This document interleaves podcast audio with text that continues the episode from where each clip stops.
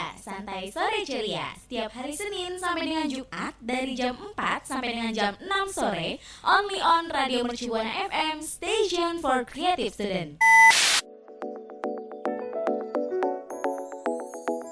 Mau info-info masakan dan makanan kayak gitu? Dengerin aja Santeria Kuman setiap Kamis jam empat sore, only on Radio Mercubuana.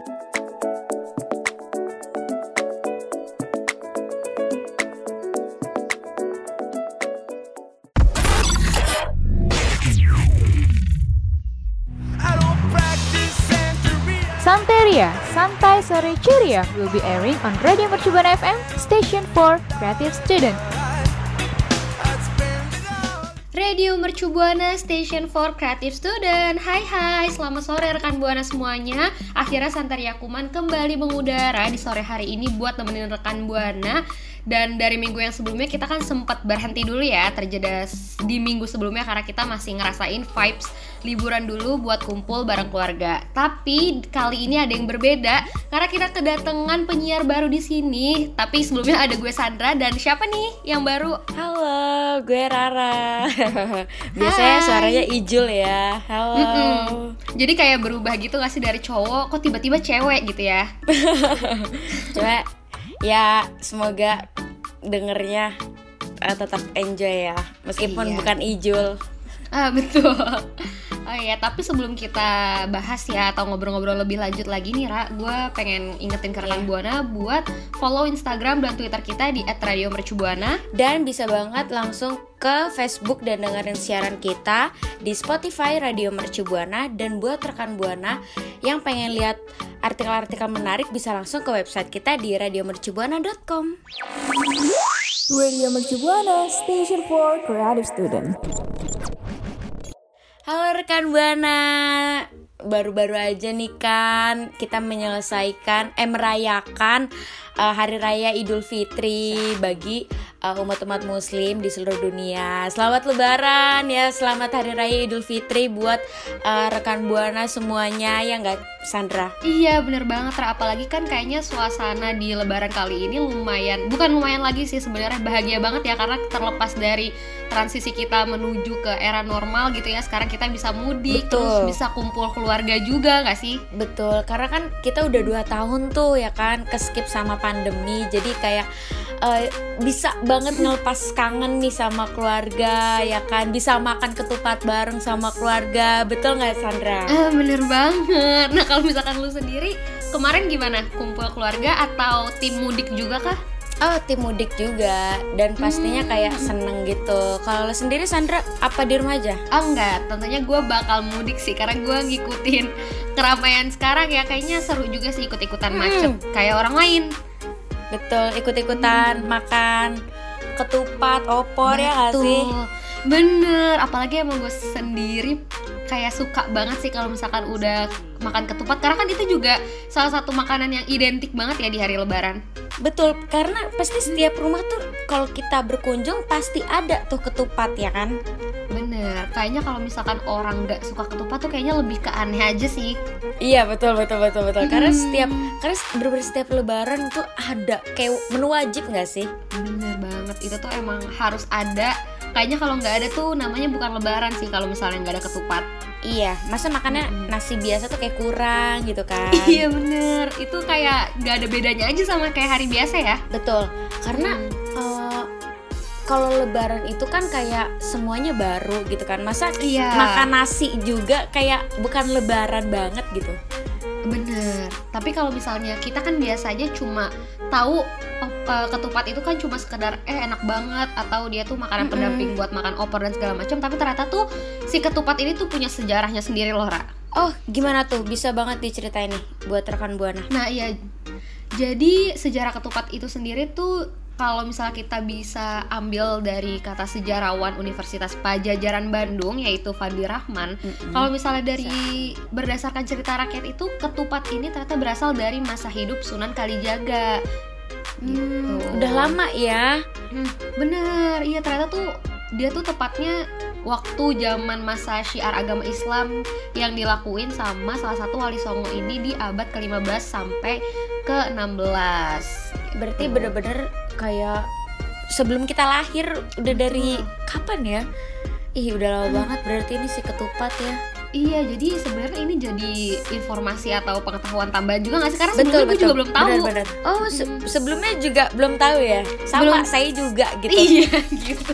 Jadi sebenarnya kayak kasihkan makan tapi lupa. Ini asal muasalnya dari mana ya ketupat? Berarti uh, si ketupat ini tuh sejarah awal mulanya tuh nggak lepas dari Islam itu sendiri ya?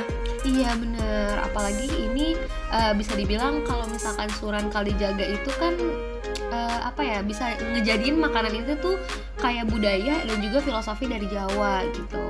Mm-mm, berarti jadi kayak uh, ikon ikonnya Lebaran gitu ya kan? Bener. Yang Mm-hmm. yang yang kayak cocok banget buat eh yang cocok dengan uh, ke, nilai keislaman dari si Sunan Kalijaga itu sendiri.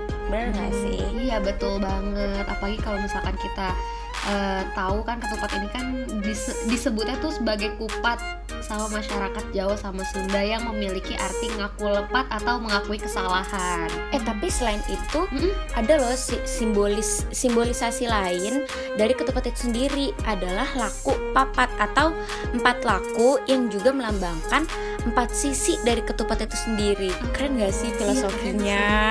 Keren banget sih, tapi yang ya apalagi yang tadi yang soal mengakui kesalahan itu emang pas banget ya, karena kan momen lebaran iya, itu kan lagi lebaran maaf-maafan uh, uh, betul, betul, betul, betul, betul betul betul jadi ada juga nilai keislaman dari, dari si ketupat itu ya nggak sih? Bener emang ya, ini tuh di apa ya, ketupat ini juga dari Sunan Kalijaga ini membaurkan juga ternyata dari pengaruh Hindu juga nilai keislaman. Jadi tuh ada apa ya, kesan akulturasi kali ya yang padu di antara kedua itu. Nah, kalau rekan Buana sendiri gimana nih? Rekan Buana ada yang hmm. udah pernah dengar belum sih tentang sejarah ketupat ini? Atau yep. baru dengar dari uh, kita-kita nih? Boleh banget langsung aja cerita ke kita di Twitter di et radio mercu buana dengan hashtag Santeria Kuman. Radio Mercu Buana, station for creative today. Oke, rekan Buana masih di segmen kali ini masih bahas seputar kuliner dan juga makanan lebaran ya. Karena ini walaupun udah di hari seminggu kemudian, tapi kayak hawa lebarannya tuh masih nempel banget gitu. Benar, benar. Karena kan? Jujur di rumah tuh masih ada makanan lebaran. Iya, ya, benar banget. Iya nggak sih? Kayak nggak habis-habis gitu loh. Iya, jadi bener-bener kayaknya masih kerasa. Uh, mm. Karena soalnya pasti orang-orang tuh udah prepare banget gitu, Ra, dari sebelum lebaran tuh mereka udah nyetok yang banyak banget. Tapi kira-kira mm-hmm. uh, selain uh, ketupat itu sendiri, ada nggak sih uh, uh, makanan khas lebaran gitu, Sandra? Boleh langsung kita kasih tahu kali ya ke rekan Buana. Ada banget. Kalau misalnya uh, makanan khas lebaran itu kan paling populer kan kita udah tau lah ketupat ya, paling utama mm-hmm. banget gitu. Nah, kan nggak lengkap ya kalau misalkan ketupat itu nggak dibarengin sama opor, bener nggak? Oh, opor ayam, mm-hmm. ya nggak sih? Bener gitu, banget. Enak banget. Iya, apalagi kayak ini tuh sebenarnya ya walaupun mungkin beberapa orang masak opor itu nggak cuma di hari raya Idul Fitri ya, cuma kesannya kalau iya, ada di hari raya Idul Fitri itu jadi menu apa ya yang bikin komplit gitu, jadi pelengkap di hari Lebaran. Justru kayaknya dia nih kapelan sama ketupat. Karena iya bener. Kalau bener gak sih? Karena setuju, kalau ada setuju. ketupat tuh pasti ada opor. Iya bener. Mereka tuh emang dua kombinasi yang nggak bisa dipisahin. Iya betul. Hmm. Kayak couple goals gitu. Ah, iya. Kalau makan ketupat harus ada opornya gitu. Iya bener.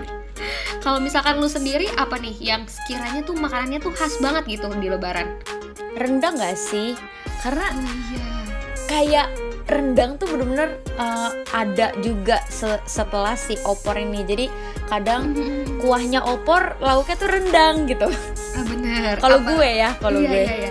Kalau kalau gue sih lebih ke kadang kalau misalkan udah makan opor, ketupat mungkin dicampurin sama bumbunya aja karena kan udah enak banget tuh.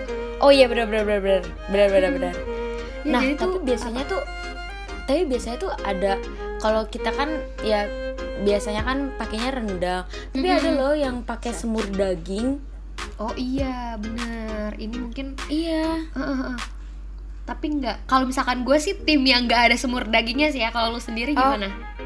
Kalau oh, kalau gue biasanya uh, di rumah saudara sih, karena mm-hmm. kalau menurut saudara gue ya, Kalau yeah. rendang itu bener-bener ada di setiap rumah, kayak opor. Oh, jadi iya, iya kalau saudara hmm. gue tuh kayak ah di rumah orang lain ada ada rendang gitu, hmm. ada ada opor. Yaudah hmm. di rumah gue semur daging aja gitu. Karena oh. kata saudara gue tuh bosen makan rendang, jadi dimasaknya jadi semur gitu. Oh iya, jadi iya sih benar juga sih, kadang ada juga ya orang yang punya pilihan lain sih gitu, kayak cuma nyediain Betul. ini. Tapi nggak apa-apa sih, karena kalau misalkan kita cuma nyediain ini, kalau misalkan kita kumpul atau muter keliling ke rumah keluarga kan pasti kita nemu ya makanan iya. menu yang nggak ada di rumah itu, gitu. Itu lagi, iya iya bener. Pasti itu itu lagi kan. Mm. Apalagi kalau kita muter gitu kan biasanya ditawarin makan kan, kayak ayo yeah. makan dulu. Pas dilihat, oh sama juga kayak di rumah ya. Mm-mm. Dan setiap rumah tuh hampir sama gitu.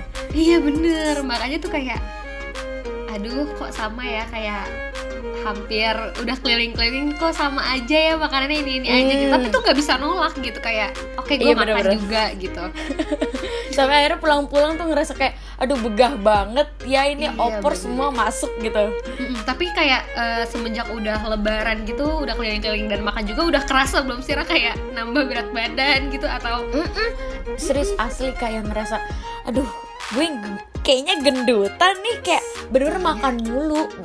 Jadi setiap setiap uh, nyamperin rumah orang tuh kayak makan ya, meskipun gak makan nasi makan cemilan juga kan kehitung makan ya. Iya, karena gimana ya, kadang tuh kita gak kerasa aja ngobrol-ngobrol terus kita makan. Ya pokoknya lebaran tuh jadi ajang bergendut ria sih sebenarnya. Benar, kayak puas-puasin aja makan gitu kan. Bener, karena kapan lagi biasanya, gitu kan. Iya, biasanya susah makan gitu kan. Kalau lebaran kan rama, uh, makannya rame-rame tuh, jadi kayak seneng aja gitu makan. Betul, rame-rame. Apalagi nih kalau misalnya kita yang terakhir ada juga gulai nangka muda yang juga jadi makanan populer di hari raya. Hmm, ini hmm. biasanya uh, kalau gue uh, setelah oper abis beli, bikin ini sih. Oh, kalau keluarga oh, gue, iya. Oh, berarti hidangannya itu setelah kalau misalnya udah habis gitu ya, paling buat hidangan baru kali ya. Iya, jadi misalkan ketupatnya masih ada gitu kan, cuma opornya udah habis jadinya bikin gulai nangka gitu. Soalnya kan cepet gitu. Iya, kalau gulai nangka. Iya, karena bisa disajiinnya nggak begitu lama juga ya. Betul. Mm-hmm. Nah, kalau misalnya dari menu-menu yang udah dibahas gue sama Rara tadi, pasti rekan Buana juga ngerasa kayak, ih ini makanan favorit gue atau gimana Betul. gitu kan. Nah, boleh tuh rekan Buana langsung aja cerita di Twitter et radio mercu buana dan jangan lupa pakai hashtagnya Santaria Kuman. Radio Mercu Buana, station for creative student. Nah, rekan Buana, masih seputar lebaran nih. Tadi kita udah uh, bahas tentang uh, menu-menu yang emang ada terus gitu kan di setiap yes. lebaran. Biasanya ada tradisi lain juga. Apa di, tuh uh, tradisinya? Iya, biasanya tuh ngasih hampers. Jadi kita tuh hmm. uh, saling tukeran hampers. Jadi misalnya nih ya Sandra, gue ngasih ke lo, terus nanti lo balik ngasih gue gitu. Oh iya benar, biasanya emang ini terjadi kalau misalkan menjelang mau hari raya juga biasanya mm-hmm. ya. Iya, jadi uh, kan kalau sekarang tuh bahasa gaul tuh hampers, kalau dulu tuh parcel. Ah iya benar. Iya. Sekarang lebih ke jadi, bahasanya hampers mm-hmm. ya. Ini bahasa gaul zaman sekarang tuh hampers. Mm-hmm. Dulu tuh kita uh, nyebutnya parcel. Jadi setiap kayak uh, sebelum lebaran tuh kita saring, saling tukeran hampers eh parcel kalau dulu iya. tuh nyebutnya. Ya Allah, uh, jadi ketuker-tuker. Uh, jadi emang sekarang tuh ada baiknya mungkin kita uh, setiap tahun uh, kita bisa nyimpan kali atau nyisihin budget buat uh, hampers kan, seenggaknya kita juga bisa ngasih nih buat teman-teman terdekat kita atau keluarga terdekat hmm. gitu ya. Iya, nah biasanya juga kayak uh, ke perusahaan satu ke perusahaan lain biasanya juga kayak gitu, hmm. ke kantor-kantor biasanya kayak gitu. Nah, nah ya buat karena, rekan iya kenapa Sandra? Iya, karena kalau misalkan dipikir tuh hampers juga lumayan ya. Maksudnya kayak ada yang ngasih, kadang kue-kue kering yang juga bisa jadi mm-hmm. sajian buat di hari raya. Nah, buat rekan Buana yang mau ngasih hampers, mm-hmm. gue punya uh, rekomendasi uh, buat uh, hampers-hampers yang bisa dibikin sendiri loh di rumah. Apa aja jadi, tuh, Ra? Iya, jadi bisa mem- meminimalisir Uh, buat pengeluaran budgetnya, jadi hemat gitu. Jadi yang pertama tuh kita bisa ngasih kue kering tapi buatan sendiri. Jadi biasanya kan kita uh, beli ya, Sandra. Iya, betul. Jadi uh, bisa oh. tuh kita bikin sendiri. Jadi uh, dapat juga ya kan rasanya gitu, di dipakai uh, dibu- dibuat dengan uh, hati, dengan perasaan yang senang gitu kan. Jadi karena nyampe misalkan, gitu. Iya. Karena kalau misalnya buat sendiri tuh jadi lebih kayak kita bisa nyicip sendiri nggak sih, jadi kita tuh nggak perlu nebak-nebak kan. Kalau misalnya order di orang tuh kayak kita nerawang gitu kan, kayak nggak ya, mikir kayak aduh gitu. Iya, kayak apalagi kalau misalnya kita mau kasih hampers kan udah pasti kita bakal kepikiran juga nggak sih sama respon dari si penerimanya, aduh gimana ya nah. hampers yang gue kasih gitu. Iya. Belum hmm. lagi kalau misalkan menjelang uh, lebaran gitu kan, aji mumpung hmm. biasanya harganya malah jadi selangit gitu. Itu dia, itu yang bikin jadi naik ya. Iya. Jadi makanya kalau rekan Buana pengen ngasih ke banyak orang, mending buat sendiri deh gitu. Iya. Buat iya. Jadi bisa banyak gitu kan, dan hemat buat budget gitu. Setuju. Tapi selain ada itu ada lagi. Apa? Oh iya, selain itu kalau gitu gantian ya gue ya. Iya. Uh, ini ada anti corona kit. Apa aja gitu. Tuh? Ah, iya kan kayak pas banget nih kita lagi kondisi yang sebenarnya masih agak-agak pandemi gitu ya, kayak mm-hmm. uh, protokol alat-alat penunjang buat protokol kesehatan kayak misalnya hand sanitizer, terus masker oh. gitu. Jadi ih boleh banget. Jadi kepake ya. Iya, bakal kayak kepake banget enggak sih? Maksudnya kan kayak kita di mana-mana sekarang emang butuh itu ya buat uh, steril diri kita sendiri. Benar-benar, jadi berguna juga buat orang lain ya. Iya betul, jadi emang bakal kepake banget sih kalau misalnya kita kasih hampers ini di masa yang sekarang ya. Iya betul-betul hmm. Nah selain itu juga kita bisa loh Sandra dan rekan Buana ngasih sembako. Jadi uh, tadi kan udah kue lebaran ya kan, mm-hmm. terus uh, anti corona kit. Nah mm-hmm. kita juga bisa ngasih sembako kayak misalkan gula, terus yeah. mie instan ya kan, yeah. atau bisa juga hmm, apa lagi ya biasanya sembako, sembako minyak nggak sih? Oh lagi mahal. Oh iya bener. Iya. Ya. Lagi uh. mahal ya kalau minyak. Atau mungkin bisa juga uh, kopi gitu bisa nggak sih? Oh iya bener, kopi, kopi teh gitu iya, kan? Kopi teh iya. Bener-bener bener. Jadi rekan Buana nggak perlu bingung nih ya kan, karena sebenarnya banyak banget yang bisa kita uh, siapin sendiri buat hampers. Jadi menurut gue kalau kalau kita nyiapin sendiri tuh kayak jadi ada uh, rasanya gitu, jadi kayak nyampe gitu Sa- uh, rasa sayangnya asik. Asik. Bahasanya udah aduh udah susah, susah banget ya guys ini, ya ampun. Iya tapi emang bener sih kalau misalkan kayak kita buat hampersnya sendiri tuh kerasanya kayak aduh ini gue udah buat gitu ya buat orang-orang yang terdekat. Iya, ada itu kayak rasanya lebih betul, dan rasanya tuh lebih ada kepuasan tersendiri loh hasil tangan kita sendiri. Iya nih, jadi gimana nih bu, uh, rekan Buana pada ngasih hampers atau mm-hmm. dikasih gitu? Boleh banget langsung uh, sharing ke Twitter kita di et radio mercu buana dengan hashtag Santeria Kuman.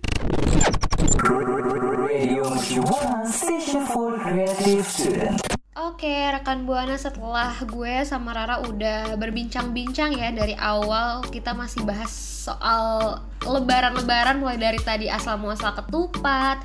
Terus betul. Kita juga udah bahas makanan khas lebaran tuh adanya apa aja sih, dan juga ciri khas hampers yang juga sampai sekarang masih dilakuin orang-orang buat kasih ke orang-orang yang terdekat. Iya, gimana nih rekan Buana, pasti seru dong pembahasan kita hari ini.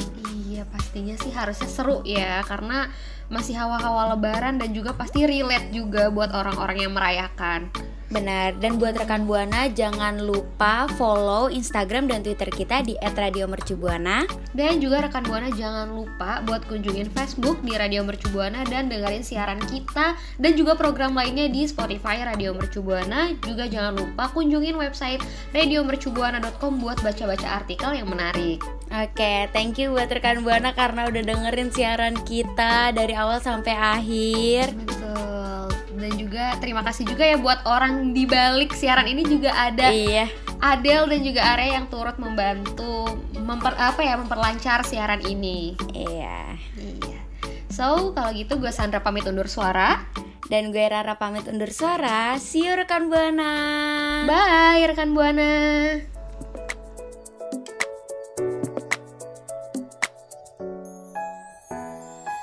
Udah saatnya Santera Kuman pamit undur suara. Sampai jumpa minggu depan.